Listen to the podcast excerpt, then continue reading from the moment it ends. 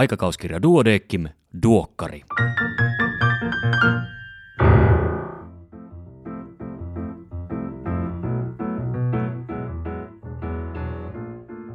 Tämä on numero kuusi vuonna 2021. Minä olen Kari Hevossaari, lääkäri Helsingistä.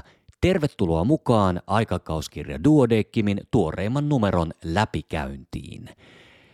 Toimitukselta tekstin on tällä kertaa kirjoittanut Jasmin Honkamäki, yksi päivä päätoimittajana kilpailun voittajista.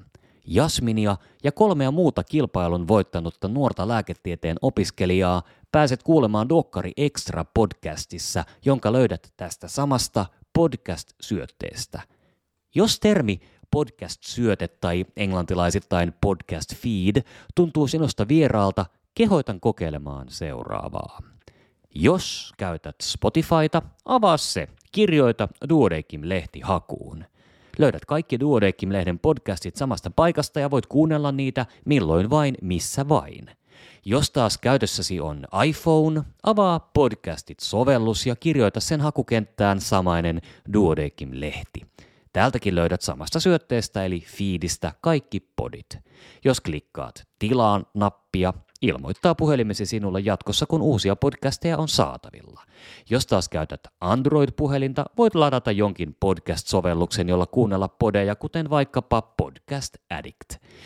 Podcastien kuuntelulla täyttää mainiosti työmatkat ja saa niistä rakennettua itselleen miellyttävää omaa aikaa. Kannustan kokeilemaan erilaisia – podeja rohkeasti. Valikoima on erittäin laaja kaikista maailman aiheista toteutuksen vaihdellessa sympaattisesta amatöörituotannosta laskelmoituun ammattilaistasoin, niin kuin tämäkin podcast, jota tällä hetkellä kuuntelet. Ja vielä muistutuksena, lehden nettisivuilta osoitteesta duodekimlehti.fi löytyy kattava kokoelma erittäin tuoreita COVID-19-aiheisia artikkeleita, ja voi kun minä odotan sitä päivää, että tämän asian tiedottaminen muuttuu tarpeettomaksi ja olemme post-korona-ajassa.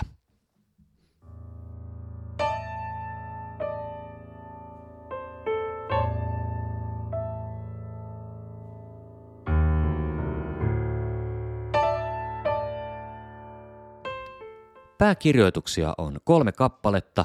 Ensimmäisenä iäkäs potilas päivystyksessä sosiaalisista syistä ja tämän luen kokonaisuudessaan ääneen. Suomessa reagointi äkillisesti ilmeneviin terveydentilaan ja toimintakykyyn liittyviin ongelmiin rakentuu pitkälti terveydenhuoltojärjestelmän ja erityisesti sen päivystyspisteiden sekä ensihoidon varaan.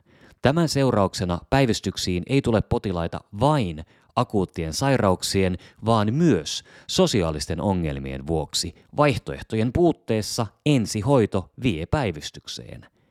Vanhuspalvelulaki velvoittaa terveydenhuollon ammattilaiset tekemään niin kutsutun huoli-ilmoituksen sosiaaliviranomaiselle, jos iäkäs ei pysty huolehtimaan terveydestään eikä turvallisuudestaan, mutta pelkkä huoli-ilmoitus riittää harvoin ratkaisemaan akuuttitilannetta.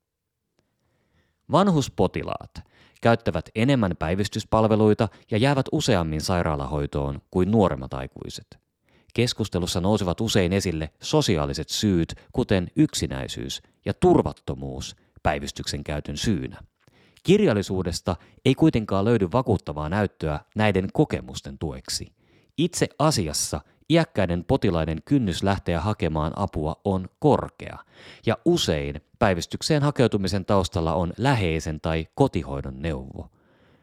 Kokemukset vanhusten päivystyksen käytöstä sosiaalisista syistä heijastelevatkin kenties ennemmin päivystyksen työntekijöiden vaikeuksia tunnistaa taustalla olevia piileviä ongelmia, kuten geriatrisia oireyhtymiä, ja toisaalta turhautumista siihen, että päivystyksessä ei ole keinoja ratkaista potilaan tilannetta – potilaan hoito toteutuisi paremmin lainausmerkeissä muualla. Tuoreessa suomalaistutkimuksessa sosiaaliset kriisitilanteet jaettiin omaishoitoon, turvalliseen kotona pärjäämiseen ja talouteen liittyviin kriiseihin, lähisuudenväkivaltaan ja kaltoinkohteluun sekä onnettomuustilanteisiin. Näistä puhtaasti sosiaalisia tulosyitä ovat omaishoitajan sairastuminen, asuinympäristön muuttuminen asuinkelvottomaksi, kun taustalla on esimerkiksi vesivahinko tai tulipalo, ja taloudelliset kriisit, kuten se, että varat eivät riitä ruokaan ja lääkkeisiin. Muiden sosiaalisiksi tulosyiksi usein tulkittujen tilojen, kuten muistisairaan vanhuksen harhailun, hauraan vanhuksen kotona pärjäämättömyyden, päihdeongelman ja omaishoitajan uupumisen taustalla on monesti somaattisia tiloja. Monisairaalla vanhuspotilaalla vakavatkin sairaudet voivat ilmetä vähäisin oirein, ja potilaalla esiintyy yleensä lisäksi muita valitettavan usein puutteellisesti hoidettuja sairauksia ja oireyhtymiä. Yksinäisyyttä ja turvattomuutta voi selittää muistisairaus, ahdistuneisuushäiriö tai masennus. Käytösoireiden ja varsinkin akuutin sekavuustilan taustalla on usein somaattinen sairaus, oire tai lääkeongelma. Myös lähisuhdeväkivalta ja muissa kaltoinkohtelutilanteissa päivystyskäynti on usein aiheellinen. Tutkimustietoa sosiaalisten ongelmien yleisyydestä vanhuksen päivystyskäyntien ja akuutin sairaalahoidon syynä ei juuri ole, mutta kokemuksiemme perusteella puhtaasti sosiaaliset ongelmat ovat harvinaisia. Päijät-Hämeen keskussairaalan akkuna-osastolla noin yksi prosentti hoitojaksoista johtui vain sosiaalisista syistä. Yhteistä näille jaksoille olivat omaishoito ja muistisairaudet kahdessa kolmasosassa tapauksista, jotka toistuivat myös tarkasteltaessa Helsingissä sairaalaan otettuja vanhuksia, joista oli tehty vanhuspalvelulain mukainen huoliilmoitus. Lähes poikkeuksetta sosiaalisena näyttäytyvän ongelman taustalla on siis terveydentilaan liittyviä ongelmia. Eri kysymys on, miten terveydentilan arviointi tulee järjestää. Kriisitilanteiden ratkaisu on ongelmakeskeistä, ja tähän on pääkirjoituksessa oikein hyvä taulukko.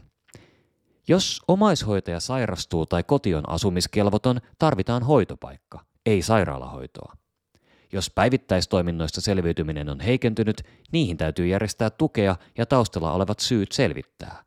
Jos toimintakyky on äkillisesti heikentynyt, taustalla oleva akuutti sairaus on hoidettava. Ongelman ratkaisu taas edellyttää riittäviä tietoja ja saatavilla olevia ratkaisukeinoja, mikä tuottaa haasteita käytännössä – Ajankohtaisen terveys- ja lääkitystiedon puuttuminen voi olla esimerkiksi ympärivuorokautisen hoidon kriisipaikalle sijoittamisen este. Kodin tukitoimien järjestäminen onnistuu harvoin päivystyksellisesti, vaikka lääketieteelliseltä kannalta sairaalahoitoa ei tarvittaisi. Varsinkin akuuttitilanteissa sosiaali- ja terveydenhuollon palveluissa on siis vielä yhteensovittamista. Tarpeet kuitenkin tiedetään hyvin – Ensihoidolla tulisi olla suora yhteys sosiaalihuoltoon, kun he tapaavat ikäihmisen, jolla avun tarve liittyy asumiseen tai hoivan puutteellisuuteen, ja tarvittava apu tulisi järjestää viiveettä. Sosiaalihuollolla tulisi taas olla riittävä tuki asiakkaansa terveydentilan selvittämiseen virka-ajan ulkopuolella ilman päivystyskäyntiä. Tapoja voivat olla puhelinkonsultaatio, digitaalinen arvio ja tietokantojen käyttö. Potilaan tuntevan lääkärin tulisi arvioida potilaan terveydentila viimeistään muutamien päivien sisällä. Parhaimmillaan ennakoimalla ja pitkäaikaissairauksien hyvällä hoidolla vältetään tilanteen kriisiytyminen, sillä muistisairauden käytösoireet tai omaishoitajan väsyminen ilmenevät harvoin aivan yllättäen. On myös tärkeää varmistaa, että iäkkäillä ja heidän läheisillään on tiedossa, mistä he saavat tarvitsemansa avun, jottei sitä tarvitse lähteä etsimään päivystyksestä tai hätäkeskuksen kautta.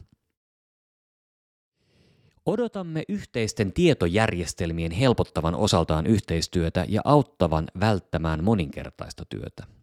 Niiden lisäksi tarvitaan muutoksia myös hoitoketjuihin – Sosiaalisissa kriisitilanteissa esimerkiksi hoivakodin kriisipaikalle pitää päästä ja terveydentilan selvittämisen onnistua ilman päivystyskäyntiä, ellei kyse ole henkeä uhkaavasta tilanteesta.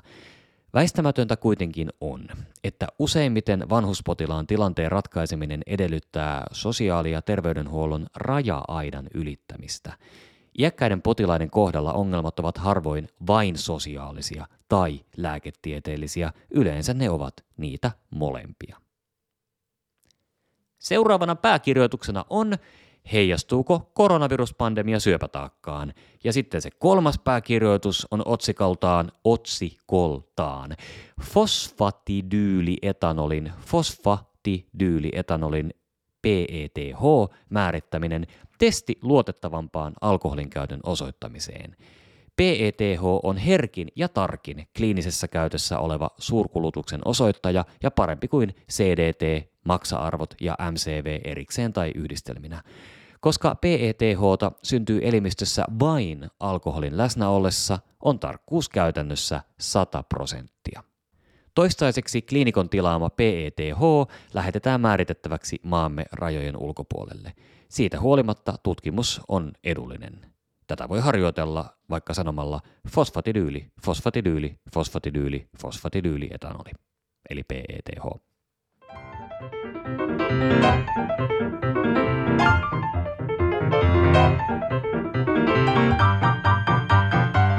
Erikoislääkärin uutisia tällä kertaa seuraavilta erikoisaloilta psykiatria, ihotaudit, kliininen farmakologia ja lääkehoito, yleislääketiede ja pediatria. Tässä muutaman uutisen keskeinen sisältö, kaikki uutiset ja tarkemmat tiedot löydät lehdestä, paperisena taikka sähköisenä. Terapia estää masennuksen uusimisen lääkettä paremmin. Satunnaistettujen kaksoissokkotutkimusten perusteella näyttää, että lääkitys voi olla tarpeeton masennuksen uusinnan estoon, mikäli potilas saa laadukasta psykoterapeuttista hoitoa. Sitten muutama toteamusmuotoinen uutinen. Nuorena tyypin kaksi diabetekseen sairastuneilla runsaasti sydänsairauksien riskitekijöitä. Masennusoireet ovat yhteydessä lisääntyneeseen sydän- ja verisuonisairauksien ilmaantumiseen.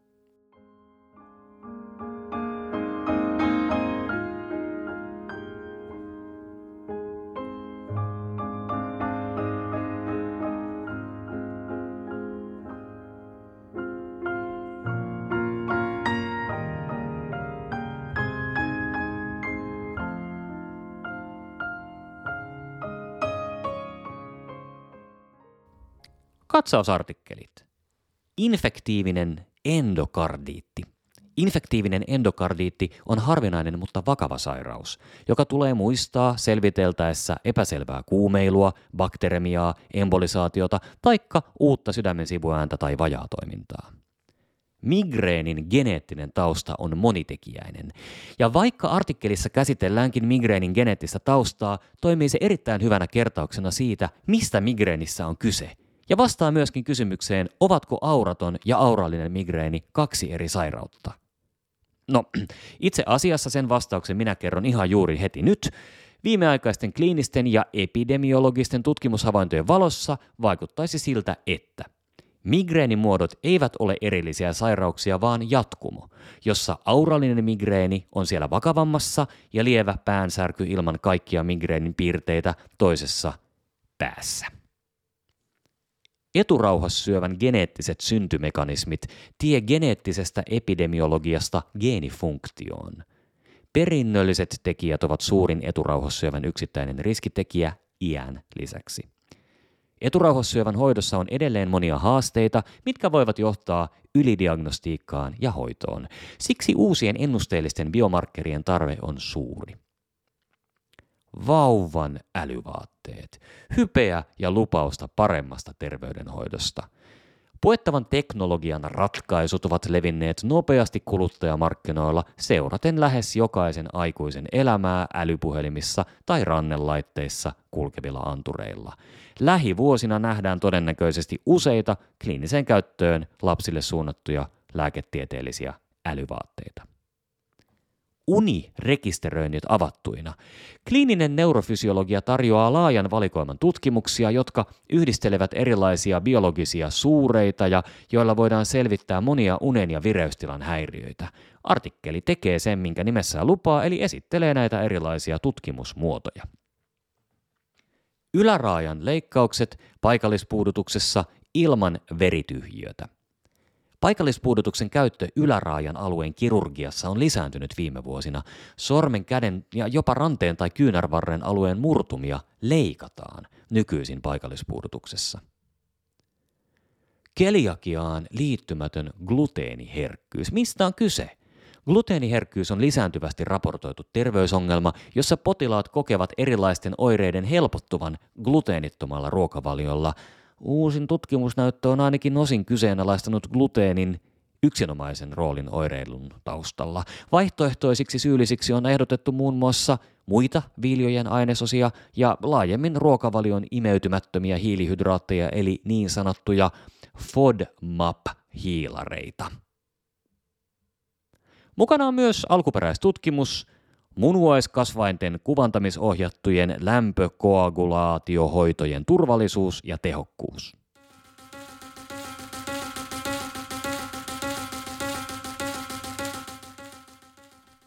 Näin, hutkin, äh, näin tutkin osiossa on fertiili-ikäisen naisen akuutti alavatsakipu ja sen erotusdiagnostiikka. Tämä on hyvä. Selkeät taulukot ja vuokaaviot. Itse aion ottaa paperiversion mukaan vastaanottohuoneeseen ja luntata sieltä tarvittaessa. Sitten on kaksi in press-artikkelia. Lapsena sairastettu syöpä ei vaikuta raskauden keskeytyspäätökseen ja suolisson mikrobisto hoitovasteen ennustajana. Kandin kulmassa kandidaatti Mäki Heikkilän ja kumppanien joka viides kilpahiihtäjä sairastaa astmaa.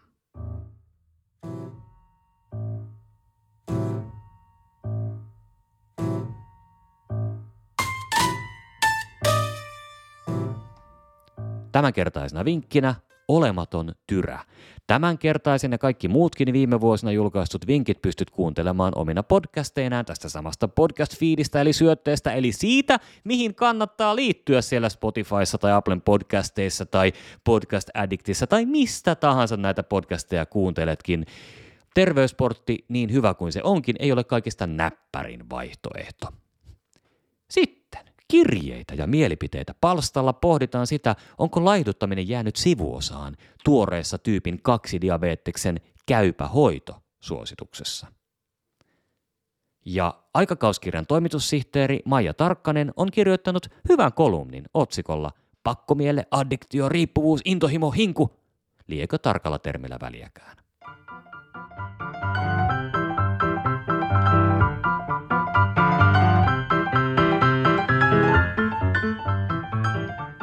Siinä kaikki tällä kertaa. Kiitos kun kuuntelit. Kohta on pääsiäinen, nyt alkaa olla juuri oikea hetki laittaa rairuohot kasvamaan, ja paastoilijat voivat alkaa laatimaan mitä kaikkea sitten mässäänkään, kun paasto kohta loppuu listojaan. Palataan me asiaan parin viikon päästä. Voi hyvin siihen asti. Iiro, ole hyvä!